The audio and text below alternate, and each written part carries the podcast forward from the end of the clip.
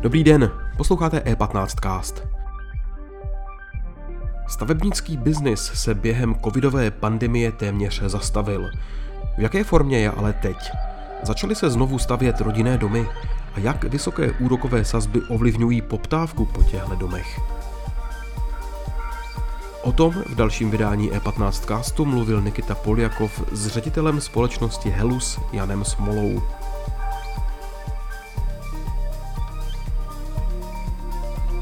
A teď už tu vítám Jana Smolu, generálního ředitele společnosti Helus. Krásný den. Krásný den i vám. Um, pohybujete se uh, v biznisu uh, stavebním, pálíte cihly, uh, jste nejen, ale primárně ano. Um, chci se zeptat v rámci toho, v jakém dneska se nachází váš trh v kondici, když přičtu k tomu, řekněme, veškerý ty externí vlivy, které na ně dopadají. Jo. A teď zmíním jenom několik z nich. Jo. Pořád se bavíme o vleklé krizi, která souvisí s válkou energiemi. Pořád se bavíme o inflaci, která sice začíná klesat, ale stále je velice draho, to znamená s tím související úrokové sazby, které, řekněme, potom omezují schopnost lidí třeba si stavět domy, odebírat vaše produkty. A potom v neposlední řadě bych také zmínil dodavatelské řetězce, které se po covidu nějakým způsobem snažili obnovit, ale spousta vašich kolegů z branže tvrdí, že se to úplně nepodařilo jako v předkrizových letech. Tak se chci zeptat, jak vy to vnímáte z vaší perspektivy. To je hodně otázek, hodně Hmm, témat. Je, je. Ale samozřejmě ta aktuální situace není úplně růžová, ten trh se prakticky zastavil. My se soustředujeme především na stavitele rodinných domů, protože těm máme co nabídnout. No a tam zejména nedostupnost hypoték je jednoznačně znát. Na druhou stranu, když mám být upřímný, tak eh, minulá léta se dařilo, trh se v minulém roce hodně předzásobil, protože právě byla obava z dalšího zdražování a nedostupnosti materiálu. Takže my s tím tak nějak počítáme, snažíme se na to reagovat eh, především tím, že investujeme do našich provozů, děláme rekonstrukce, které jsme nemohli ty minulé roky dělat, když byla zvýšená poptávka. A z krátkodobého hlediska si s tím poradíme a dlouhodobě jsem optimista, protože trhova, tržní potřeba bydlet v podstatě není naplněna. Uhum, Vy jste se bavil o segmentu uh, rodinných domů, domů nebo stavby rodinných domů.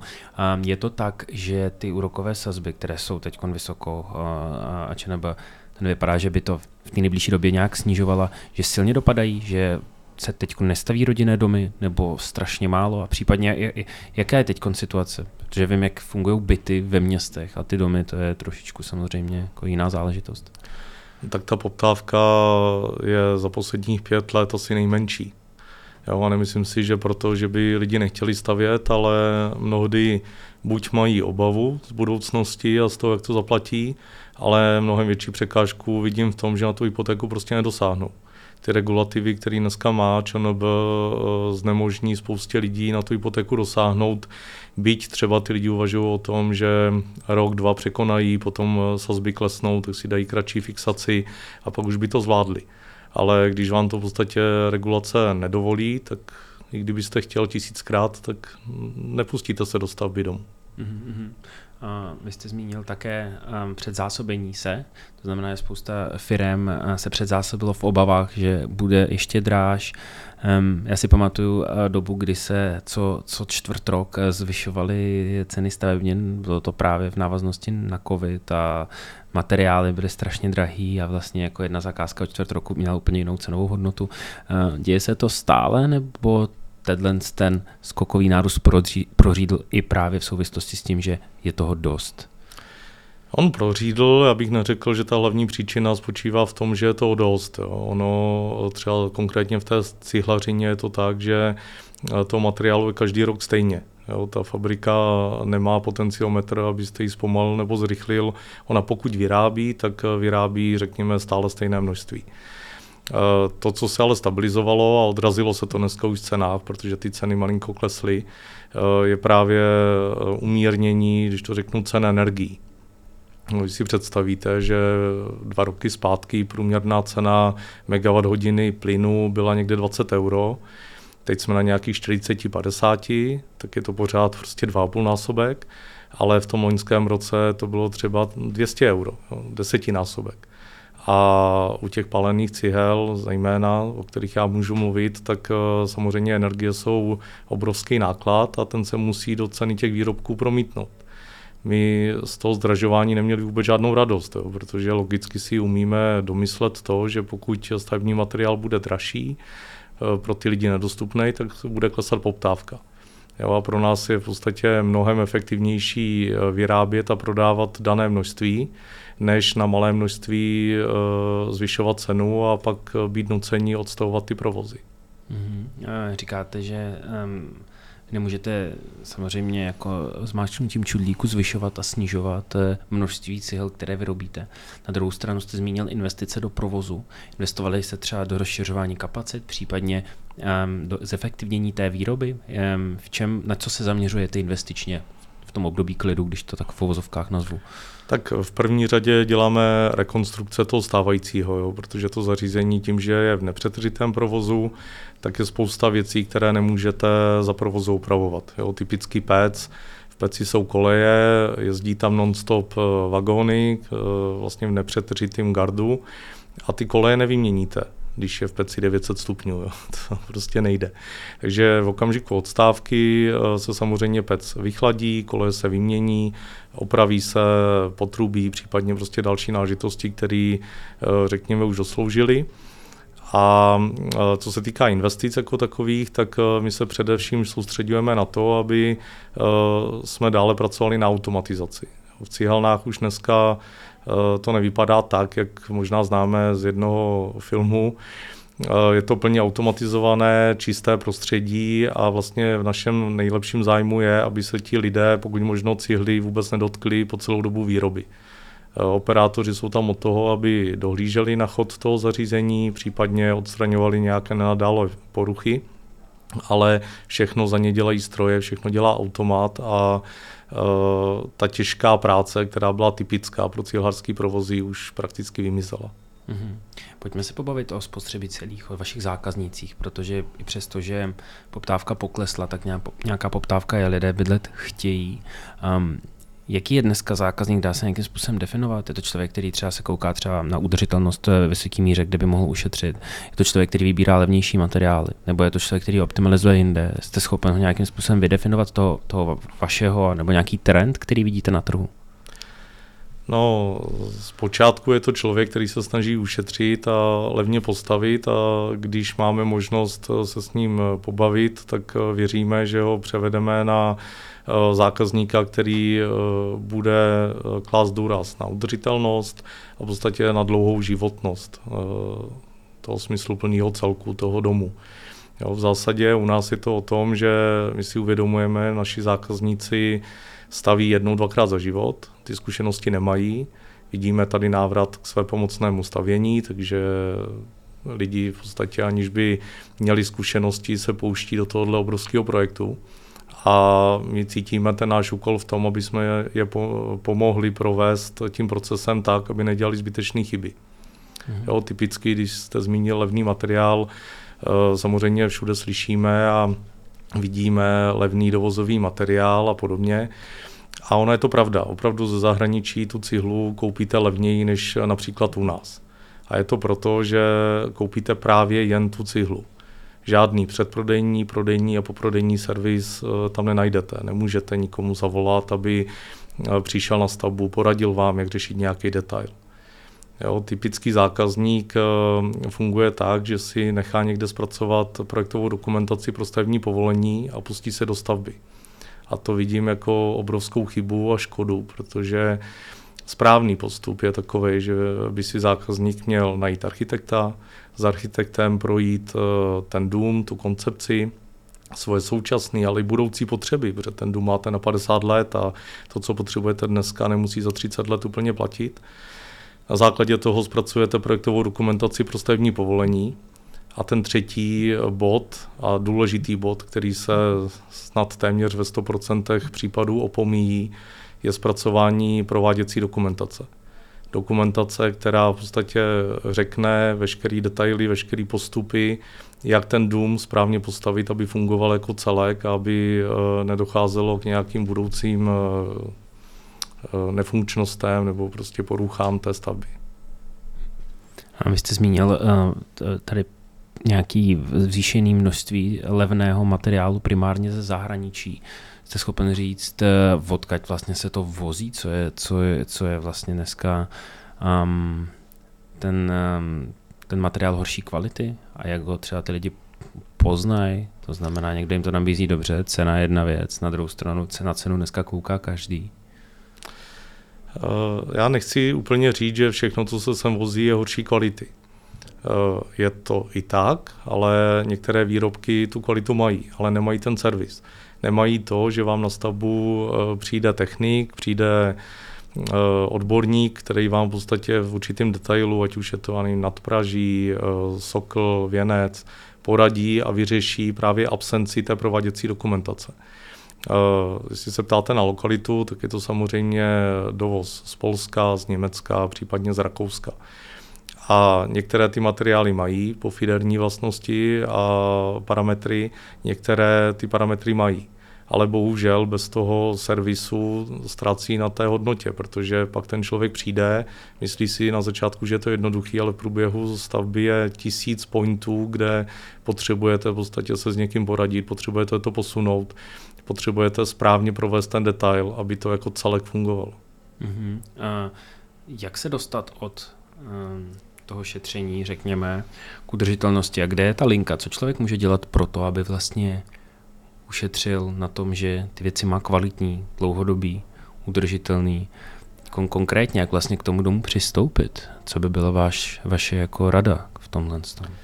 Já každému, kdo se mě na to zeptá, radím, aby uh, obvolal výrobce, setkal se s jejich obchodními zástupci, pobavil se o možnostech na tom trhu, o službách, které dostane v rámci toho materiálu a pak se na základě toho může svobodně rozhodnout, jestli chce obětovat určitý servis nebo uh, určitou podporu uh, za výměnou za pár desítek tisíc korun, který na té stavbě ušetří.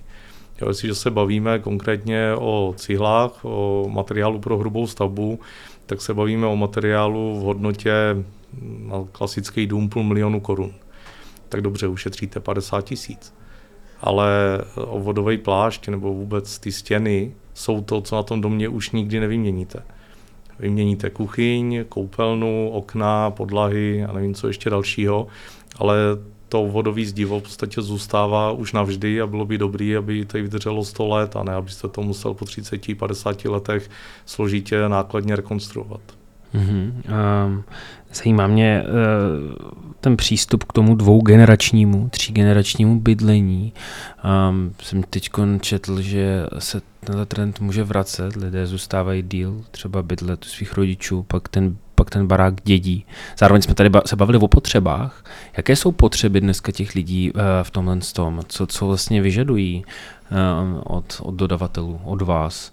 Kteří vlastně chtějí v tom domě bydlet díl než 50 let, řekněme 60, 70 let? Tak eh, my v první řadě se snažíme naše zákazníky přesvědčit, aby nezateplovali.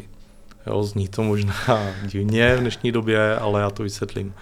V zásadě jde o to, že zateplování je výborná alternativa v okamžiku, kdy rekonstruujete starý dům a v zásadě vám nic jiného, než nalepit eh, na tu fasádu nějaký kontaktní zateplení nezbývá.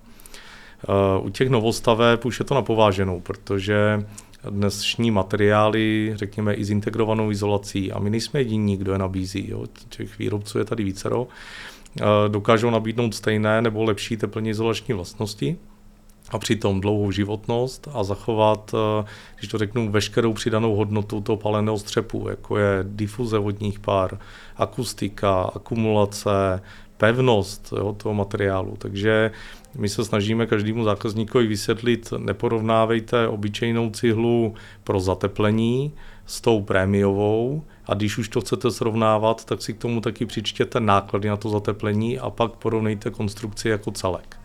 Tak eh, to je asi to první, co se snažíme zákazníkům vysvětlit, tak aby do budoucna byli spokojení, aby to fungovalo, aby ten dům, jak se říká, dýchal, byl zdravý a příjemný pro to bydlení. Co se týká toho více generačního bydlení, asi ani úplně nemyslím, že to je přání těch mladých lidí nebo že je to nějaký záměr, ale je to v podstatě nutnost, protože nic jiného nezbývá. Když se dneska podíváme na to, kolik stojí pozemky, jo, když za pozemek dáte několik milionů korun, což je v podstatě stejná částka, jako dáte za celou stavbu domu, a jste někdy v začátcích, e, startujete svůj život, tak si to prostě nemůžete dovolit. A proto já si myslím, že do budoucna více generační bydlení se vrátí, jednak teda z důvodu ceny těch pozemků, ale i nedostupnosti pozemků. A bude to dobrou alternativou pro to, aby ty lidi své bytové potřeby e, naplnili. Jo, proto třeba my eh, hodně propagujeme těžké stropy, pevné stropy, keramobetonové, ať už teda Miyako systém nebo keramické panely, kde i na obyčejný bungalov dokážete uh, udělat těžký strop, který vám pro ten život, uh, když to řeknu, přinese spoustu výhod, jak už jsem říkal, akustiku, akumulaci a podobně. Ale do budoucna vám dává možnost vystavět sundat střechu, vystavit 12 čárů cihel a mít tam další patro. Bez toho, aniž byste měl jakýkoliv náklad na pozemek, případně na základy. Ta stavba mm-hmm. je mnohem levnější a v podstatě ty dvě generace můžou vesele bydlet. A to se nebavím o tom, že eh, tím nezabíráme další ornou půdu, která taky není nekonečná. Takže já si myslím, že tato potřeba přijde právě z těch eh, cenových důvodů, z, těch, z důvodu těch nákladů a současně stále potřeby někde bydlet. Mm-hmm. Vidíte už t- tu poptávku, že by se zvyšovala u vás po tomto typu bydlení, že si že cíleně staví něco pro dvě rodiny, možná tři rodiny, řekněme, které by mohly bydlet společně? No, že by teď hned někdo stavěl dvougenerační dům, to určitě nevidíme, ale hmm. zákazníci, kteří si dají poradit, s kterými se můžeme bavit, si většinou eh, nechají říct a ten těžký strop si tam udělají. Mm-hmm. Jo, byť je to bungalov nízký, eh, řekněme s malým sklonem střechy, tak si tam za pár desítek tisíc korun místo z adrokartonu udělají těžký strop a mají do budoucna tu možnost eh, v podstatě vybudovat obytné podkroví nebo další patro svého domu. Mm-hmm. Spousta lidí um, si míchá udržitelnost za takzvaný greenwashing, kdy vlastně dělá věci jako jenom tak jako na oko a, a, a reálně tomu životnímu prostředí moc nepomáhá. Když uh, vidíte český domy, nebo vy, vy jako profíka se sledujete, vidíte určitě, když projíždíte českou krajinou nějakým expertním okem, uh, jsme země udržitelnosti, jsme, jsou ty domy jako postaveny um, s perspektivou dlouhodobý výdrže, dlouhodobé životnosti, nebo to tak pitlíkujeme tady, jak, jak vy to vnímáte? No, pokud jsou postavené z jednovrstvé konstrukce, tak ano. Pokud je to lepený z různých materiálů, tak eh, mnohdy ne. Ale jak říkám, eh, v zásadě asi nemyslím, že to je záměr, že to eh, ty lidi takhle chtějí. Jenom prostě nemají dostatek informací, neptají se, na začátku se dívají pouze na pořizovací cenu a neuvědomují si, že je potřeba se na to dívat tím širším úhlem pohledu.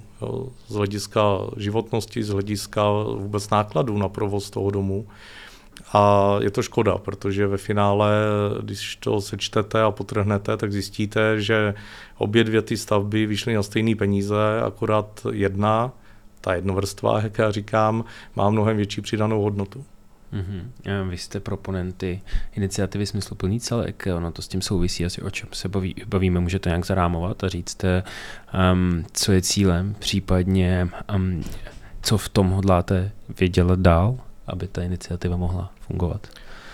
Iniciativa Smysluplný celek eh, vznikla jako právě o rámování toho, co už dávno děláme. My si hodně zakládáme na tom předprodejním, to znamená to poradenství, se zákazníkem se pobavit eh, nejlépe ve fázi projektu, říct mu, jaký jsou trendy, co by měl po svém projektantovi, případně architektovi chtít. Po tom prodejním servisu a pomoci na stavbě, právě při té eh, své pomocné výstavbě mají možnost eh, zákazníci využít spousty služeb, které nabízíme, některé zdarma, některé jsou spoplatněné ale vždycky tak, aby to pokrylo náklady. Tohle není věc, na které my chceme generovat nějakou marži. Naopak nám jde o to, že pokud si zákazník od eh, společnosti Helu skoupí materiál, tak aby ho správně použil a ten dům fungoval. a pak poprodejní, eh, kdy právě ve spolupráci s dalšími partnery doporučujeme a nabízíme řešení, které v rámci toho smysluplného celku, toho domu na 50, 100, 150 let eh, budou udržitelný a budou správně spojovat vlastnosti cihly a vlastnosti těch ostatních materiálů. Uh-huh. A je to iniciativa, do které by se mohli přidat i, i ostatní hráči? To by, bylo, to by bylo fajn, kdyby všichni dodržovali nějaké jako standardy kvality a standardy přístupu vlastně k těm klientům. To by bylo fajn. Já myslím, že eh, podstatě celému trhu nezbyde nic jiného, než eh, kromě toho materiálu jako takového nabízet eh, kompletní servis, protože ten zákazník sice je neskušený, on přijde, nechá se, dejme tomu, přemluvit někým, postaví si dům, který úplně nefunguje, ale bude si to pamatovat. Sice ne za dva, za tři roky, kdyby mohl znovu stavět, ale třeba za 30 let a potom se tohle všechno zúročí. A nám jako v podstatě nejde o to prodávat vždycky ten nejdražší materiál, ten nejmaršovější. My se snažíme tomu zákazníkovi porozumět, pochopit, jaký jsou jeho možnosti, jaký jsou jeho potřeby, jak hodlá tu domácnost vybavit dalšíma technologiemi, jo? protože to, jestli se bavíme o nízkoenergetickém pasivním domě nebo jakýmkoliv standardu, tak eh, to funguje tak, že ta obálka budovy je stále stejná, nebo může být stále stejná. A to, jestli z nízkoenergetického domu děláte pasivní, docílíte právě použitím technologií.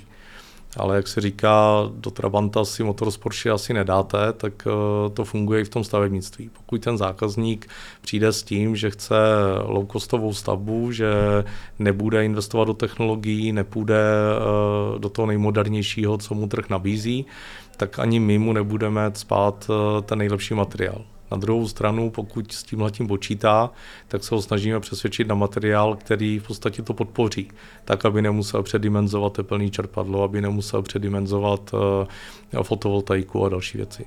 Mm-hmm. Mohl byste v krátkosti jenom popsat proces, eh, tím, jako jak byste provedli potom toho zákazníka ke stavbě domu v pár bodech, protože pro spoustu lidí OK, možná to je nějaký náklad, který oni vnímají jako zbytný. Pro někoho je to zase komplikovaný celý proces, proč bych já jakoby zas za někým šel, když vlastně já vím asi, jak to tak jako má být. Jaký je, jaký je, jaký, jaký je vlastně eh, ta cesta od toho, kdy ten zákazník se rozhodne, že si teda ten barák, vlastní dům postaví, do toho, kdy eh, stojí. Teď myslím tu vaši část, um, um, ta flow. Uh, no, nákladný to rozhodně není a jestli se bavíme o čase, tak uh, jsou to třeba dvě hodiny času, který se určitě vyplatí do takového projektu investovat.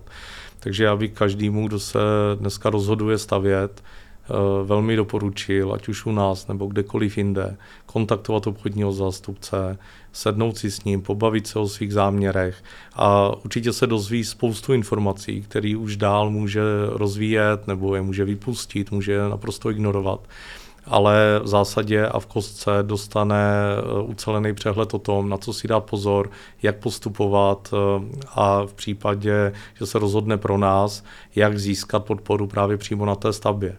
Jo, protože taky zákazník řekne, ale mě to jedno, mě to staví stavební firma. OK, ale kolik máme kvalitních stavebních firm? To vidím z naší praxe, když se snažíme stavební firmy různě školit a edukovat, tak eh, někdy to dopadne na úrodnou půdu a jsou skvělé stavební firmy, které si udrží svůj personál a staví jeden dům za druhým. A pak je spousta stavebních firm, kde eh, proškolíme partu sedníků, a přijedeme tam za dva měsíce a ona je tam úplně jiná. Jo. Takže tím, jak eh, je nedostatek personálu ve stavebnictví, tím, jak nám sem přichází zahraniční pracovníci a různě rotují, tak eh, nemůžeme vždycky eh, si být jistí tím, že ten, kdo tu cihlu drží v ruce, ji umí správně použít. Mm-hmm. Um, vy jste zmínil eh, tu spolupráci teď se stavebními firmami, zároveň jste mluvil o tom, že prostě ta cesta té vertikály od, od vlastně poradenství přes tu stavbu bude ta budoucnost. Vidíte v, na tom trhu příležitost pro skupování, konzolidaci firm, to znamená, že se bude ten trh spojovat, a nebo ještě, a nebo už je ten trh vyčištěný, řekněme na, tak natolik, že už tady tolik prostoru není. No, když to vezmu na straně výrobců, tak si myslím, že toho prostoru už opravdu moc není, protože je tu spousta zahraničních firm, které skoupily naše podniky a různě konsolidovali. tam mě upřímně řečeno moc nenapadá, kdo by se ještě s kým mohl sloučit. Co se týká stavebních firm, eh, asi bych to nevyloučil, ale eh, zase jo, pojďme rozdělit development a pojďme rozdělit eh, tu své pomocnou výstavbu, kdy zákazník si prostě najde Pepu z místní vesnice, který prostě umí stavět domy v vozovkách a dělá to s ním. A tam si myslím, že to zůstane tak, jak to je, protože pro tyhle lidi je určitě na trhu dostatek místa a současně si myslím, že je to i dobře, protože pro velkou firmu eh, nechci jmenovat, ale prostě, která se pouští do obrovských developerských projektů, je stavba rodinného domu prostě malá. Jo, ty jejich náklady se nerozpustí do jednoho domečku nebo do nějakého dvojí domku, který by postavili na vesnici. A co se týče vašich, řekněme, partnerů, se kterými spolupracujete, to jsou ty stavební firmy teď, které se zaměřují na domy a rodinný domy. Konkrétně, um, jak vy si vybíráte ty klienty a případně um, jak ty vztahy dlouhodobí třeba uh, u vás s nima fungují a kolik, kolik těch vztahů třeba je složitých nebo bylo historicky a vlastně jak ten trh se mění, protože já vím, že spousta dodavatelů i ve vašem oboru historicky mělo obrovské problémy právě s, s partnery z řad stavebních firm a podobně. No, ono u nás je to tak, že obchodní model eh, Helus Group je B2B a všechno ostatní je B2C. V zásadě 100% eh, materiálu, který prodáváme, jde přes stavebniny, přes řetězce stavebnin a to řekněme je ten obchodní model. A z hlediska flow, jak to u nás funguje, tak my vlastně spolupracujeme jak s projektanty, kterých máme stovky, na tisíce, který se snažíme edukovat, dávat jim materiály, tak, aby se jim lépe projektovalo, aby lépe mohli připravit v podstatě celý ten projekt, včetně například konstrukčních detailů. U nás máme zpracovaných stovky konstrukčních detailů na jednotlivé typy výrobků, výrobní řady, tak, aby se každý, kdo si ten náš materiál koupí, mohl zdarma podívat na naše webové stránky a najít si právě třeba to nadpraží nebo ten věnec a e, na tom obrázku zjistit, jak to má vlastně správně udělat e, tyhle projektanty, potažmo investory těch rodinných domů, eh, žádáme, aby nám poslali svou projektovou dokumentaci. My jim vypočítáme výkaz výměr materiálu, dáme jim takzvaný slový kód, s kterým můžou přijít do stavební na základě toho dostanou cenovou nabídku. Mm-hmm. Jakmile se rozhodnou pro nás, za to jsme vždycky rádi, tak eh, u stavebnin objednají, zaplatí a my už se postaráme o to, aby to zboží přijelo na stavbu, případně ho složíme hydraulickou rukou. Pokud zákazník chce, tak eh, mu poskytneme asistenci při založení zdiva, eh, technické poradenství, pokud má nějaké otázky, nějaké problémy, tak tam přijede náš technik a v podstatě na stavbě, ideálně ze stavby vedoucím, případně s projektantem, ty detaily řeší. A takhle vlastně až do toho konce, kdy se nastěhuje a spokojeně bydlí 100 let. tak to, eh, to zní vlastně eh, dost jednoduše. Chci se ještě zeptat na technologie. Ehm, Eh, ve vašem biznisu. Eh, říkáte, dá se koupit levnější produkt, nevždy tlačíme ty, ty dražší. Dovedu si představit, že asi um, kvalitou i technologickým přístupem uh, se budou ty parametry lišit. Můžete říct vlastně, jaký je rozdíl um, technologický třeba i kvalitativní u vašich produktů, třeba u těch cihel? Se to takhle eh, těžko popisuje, když to nejde ukázat, ale v zásadě, když se podíváte na dvě cihly stejného rozměru, řekněme 44 cm, tak bych se vždycky díval na to, jaká tloušťka síla stěny v té cihle je. Protože čím bude tenčí, tím bude mít lepší teplně izolační vlastnosti. No, v zásadě eh, to funguje tak, že teplo neprochází rovně tou cihlou, ale prochází po těch žebírkách a čím delší dráhu eh, tomu teplu nebo chladu prostě dáte, tím lepších teplně izolačních vlastností dosáhnete. No ale něco, co má 3 mm stěnu uvnitř, nevyrobíte na loukostovém zařízení a prostě ano, vyrobíte to levněji, tu obyčejnou cihlu, ale e, přidaná hodnota a parametry tam nebudou. Mm-hmm. Um, a s tím můžou souviset i právě třeba nějaké ty investice um, do, um, do, těch, do těch technologií, které třeba u vás mohou probíhat právě v, souvislosti s tím. Určitě. Eh, cihla, to je v podstatě přírodní materiál, je to vypálená hlína, ano, dávají se do toho nějaké příměsi jako piliny, jako papír, ale to jsou věci, které v peci vyhoří a oni se tam dávají právě proto, aby eh, v té cihle, v tom střepu vznikly mikropory, které vlastně ještě zlepšují teplní izolační vlastnosti toho střepu. Takže základ je surovina. Eh, ne z každé suroviny jde cihla eh, typu naší family nebo family 2 v jednom vyrobit. Jo. Mm-hmm. Takže musíte mít špičkovou surovinu. No a to B je ji výborně zpracovat. Jo. Tak jak když děláte doma buchtu, nebo knedlík, tak eh, pokud ho správně nezamísíte a necháte vykynout, tak to úplně dobře nedopadne.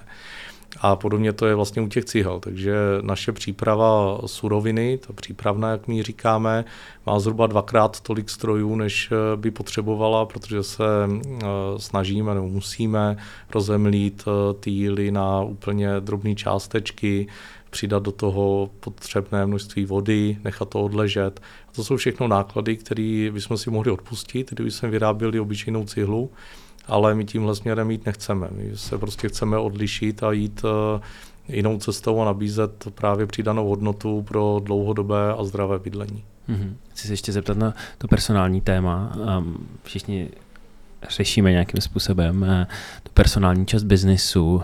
Um, dovedu si představit, že u vás ta fluktuace je právě po začátku války na Ukrajině, kdy sem uh, přišlo hodně Ukrajinců i předtím vízový režim a vlastně docela, docela dost nových lidí.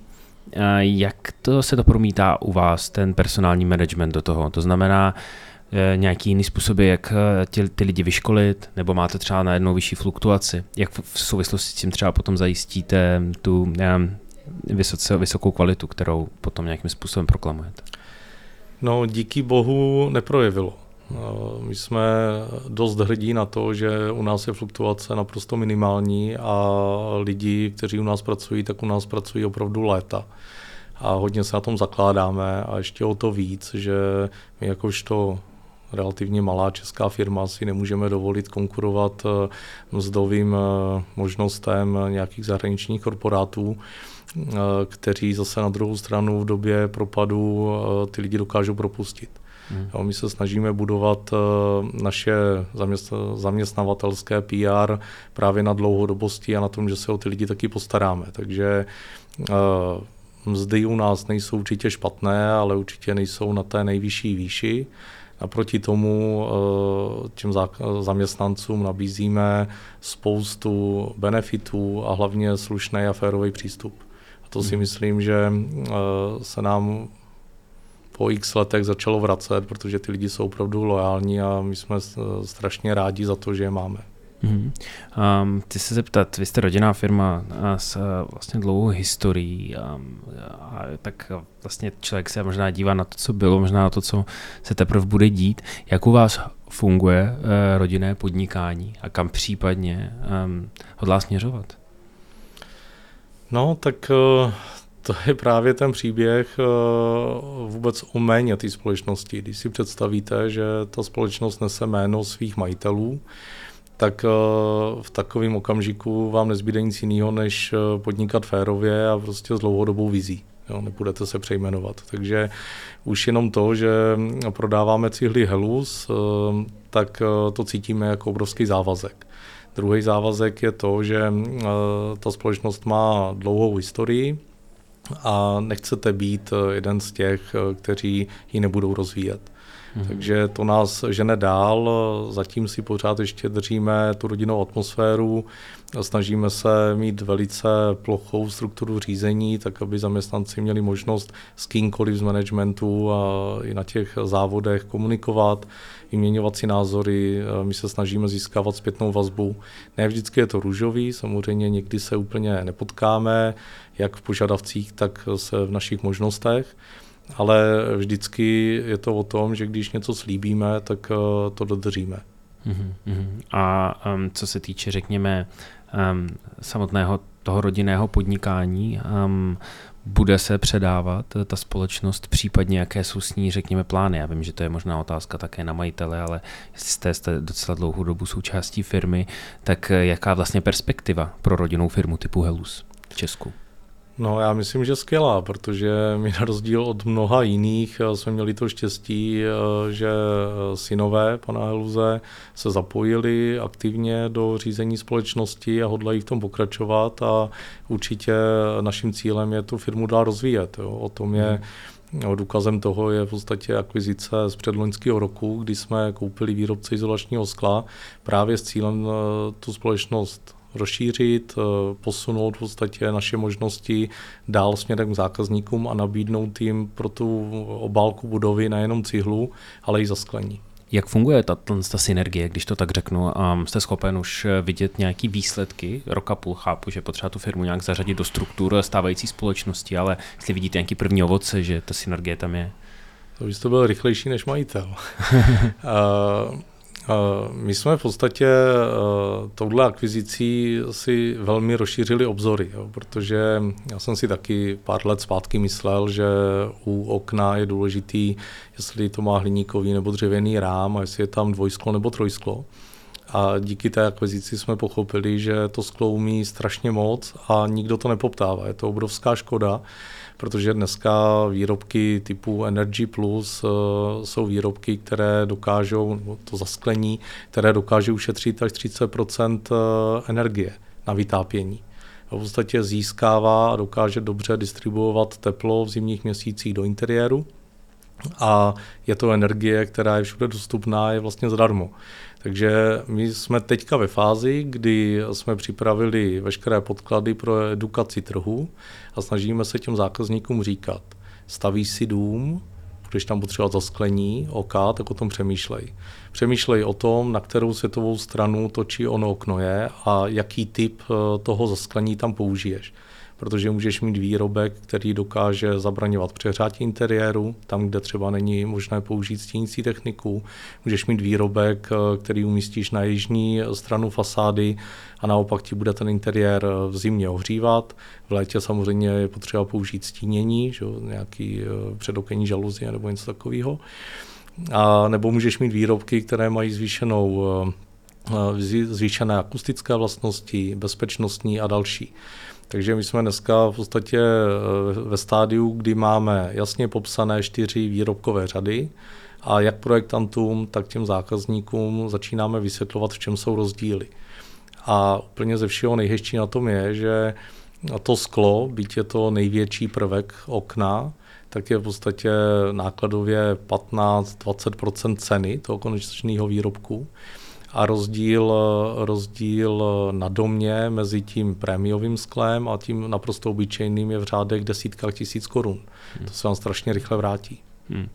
Um, jak z věci ZOSu eh, chápu, když se podíváme do budoucna, vidíte další potenciál, další, řekněme, zajímavé příležitosti, které by se daly nějakým způsobem zařadit eh, do toho vašeho příběhu, příběhu Heluzu? Tak... Uh, Aspoň typově biznesově, nemusíme, nemusíme se tady bavit o firmách, ale co vám třeba vůbec dává jako taky další synergický smysl, třeba jako právě izolační okna. No cokoliv, eh, co bude patřit do toho našeho biznisu a co bude na to navazovat. Jo? Ale to jsou samozřejmě nějaké myšlenky do budoucna, nějaké představy a přání. Na druhou stranu, pokud chceme v těch všech firmách, které dneska máme, udržet stejnou firmní kulturu, pokud eh, chceme tu firmu rozvíjet, tak eh, musíme si dát taky nějaký čas na to, aby jsme stabilizovali procesy a vůbec fungování. Takže my opravdu teďka v následujících x letech eh, se budeme soustředit na to, aby jsme všechny naše společnosti začlenili do toho smysluplného celku, mm-hmm. protože kromě IZOSu je to ještě marketingová agentura, je to dřevovýroba, a další věci, takže uh, my si v tuhle tu chvíli klademe za cíl, aby jsme uh, všechno propojili, uh, pro zákazníka z toho vytěžili maximum a pak se budeme rozhlížet, co bude zase na trhu k dispozici a co by nám dávalo smysl. Mm-hmm. Ještě finální dotaz, tam se tady spoustu lidí, kteří uh, žijí um, trhem a, a, a biznesem a ekonomikou. Vy jste byl optimista na začátku, říkal jste, že to vidíte jako nějaký krátkodobý výky, ve kterém se nacházíme. Co je váš tip? Kdy si myslíte, že se můžeme tak dostat do, uh, do nějakého normálnějšího stavu? Myslíte, že ten příští rok už může být pro nás, jako i pro vás, uh, biznisově zajímavější? A teď máte na mysli hodnotu hypoték? Hodnoty, ano, ano, to, co vás nejvíc ovlivňuje. Například třeba hodnota hypoték. No, já si myslím, že to bude druhá polovina příštího roku. Mm-hmm. Tak to není zase tak eh, dlouhá doba na čekání, tak já doufám, že a věřím, že tenhle tip se vám splní. Já moc děkuji za váš čas, eh, za tento rozhovor a přeju, aby se vám dařilo. Já děkuji za pozvání.